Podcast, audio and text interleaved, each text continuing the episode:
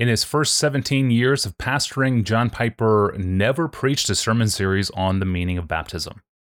He would come to call it a gaping hole that needed to be filled, and it was. In 1997, during the month of May, he led his church in a four part sermon series on the biblical importance and practice of water baptism.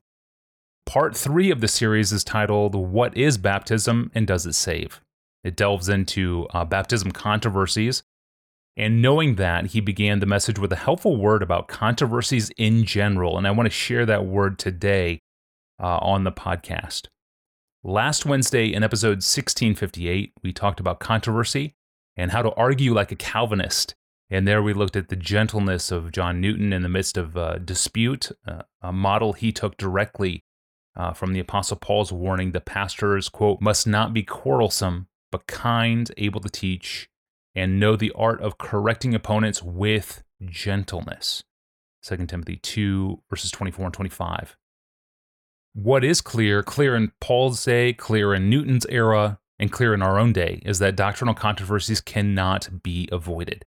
They are essential to upholding the truth, but controversies can also become deadly, and Pastor John explains why today. In this sermon, he's going to read an excerpt from Puritan John Owen talking about the deadly dangers of theological debate, and it's so good. I want to begin by reading that John Owen quote, what he wrote over 300 years ago. Listen to this as John Owen explains the importance of the heart in theological controversy. Owen writes this when the heart is cast indeed into the mold of the doctrine that the mind embraces, when the evidence and necessity of the truth abides in us, when not only the sense of words is in our heads, but the sense of the things abides in our heart, when we have communion with God in the doctrine we contend for, then shall we be garrisoned by the grace of God against all the assaults of men that is, in controversies. And without this, all our contending is, as to ourselves, of no value. What am I the better if I can dispute that Christ is God, but have no sense or sweetness in my heart from this, that He is a God in covenant with my soul? What will it avail me to demonstrate by testimonies and arguments that He has made satisfaction for sin if, through my unbelief, the wrath of God abides on me, and I have no experience of my own being made the righteousness of God in him.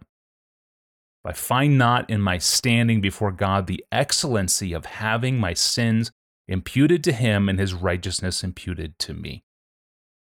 Will it be of any advantage to me to profess and dispute that God works the conversion of a sinner by the irresistible grace of his Spirit, if I was never acquainted experimentally with the deadness and utter impotency to do good, that opposition to the law of God which is in my own soul by nature, without the efficacy of the exceeding greatness of the power of God in quickening, enlightening, and bringing forth the fruits of obedience in me, let us then not think that we are anything the better for our convictions of the truth of the great doctrines of the gospel for which we contend with men, unless we find the power of the truths abiding in our own hearts and have a continual experience of their necessity and excellency in our standing before God and in our communion with Him.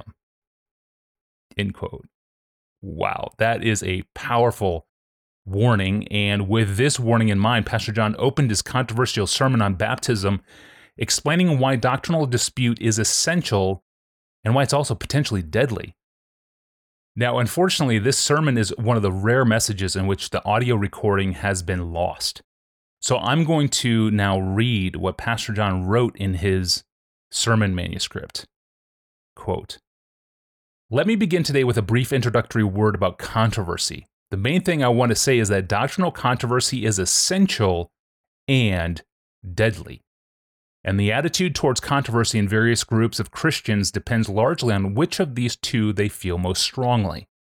Is it essential or is it deadly?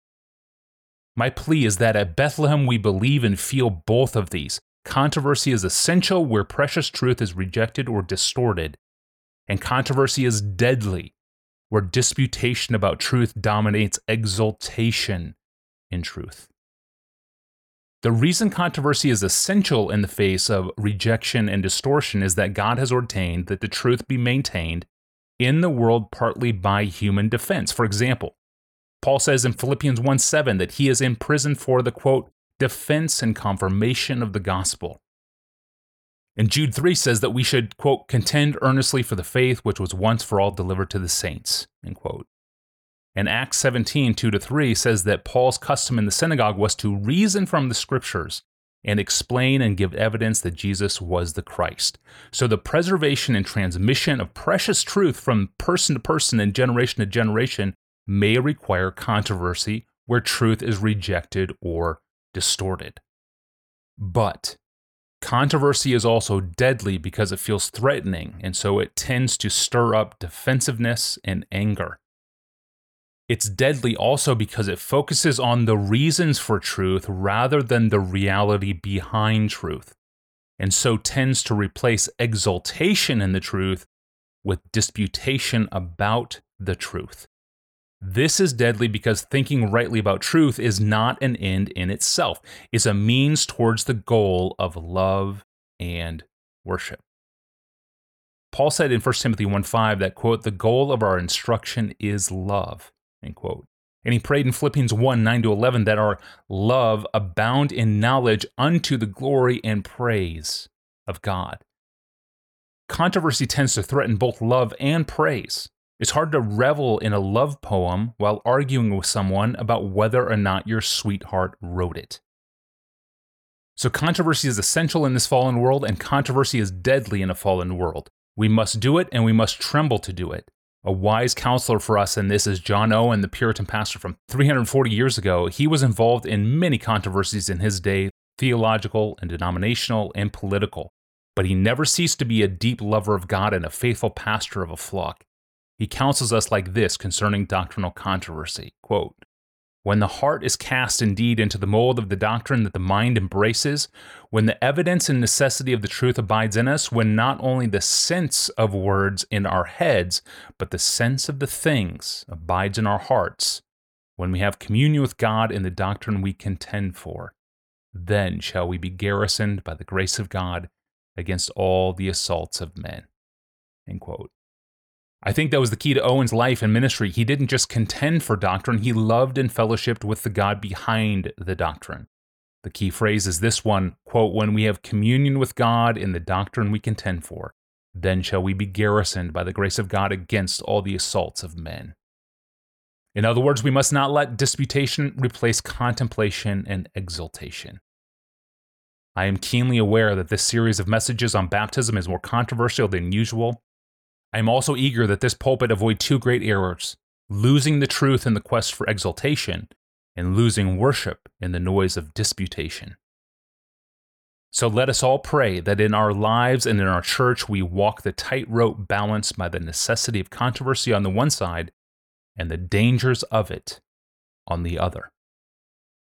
End of quote. End of Piper. That's a good warning on controversy.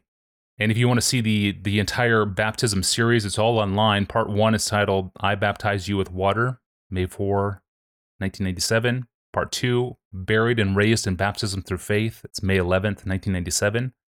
And part three, the one I just quoted from, "What is Baptism and Does It Save?" May 18th, 1997. And part four, "What Baptism Portrays," May 25, 1997. Audio is available for the other three parts of the sermon series, just this one that there wasn't. Well, Friday we return with a, a, sensitive intimacy question that every couple is going to address at some point, implicitly or explicitly. I'll just leave it at that. I'm your host, Tony Reinke. We'll see you back here on Friday.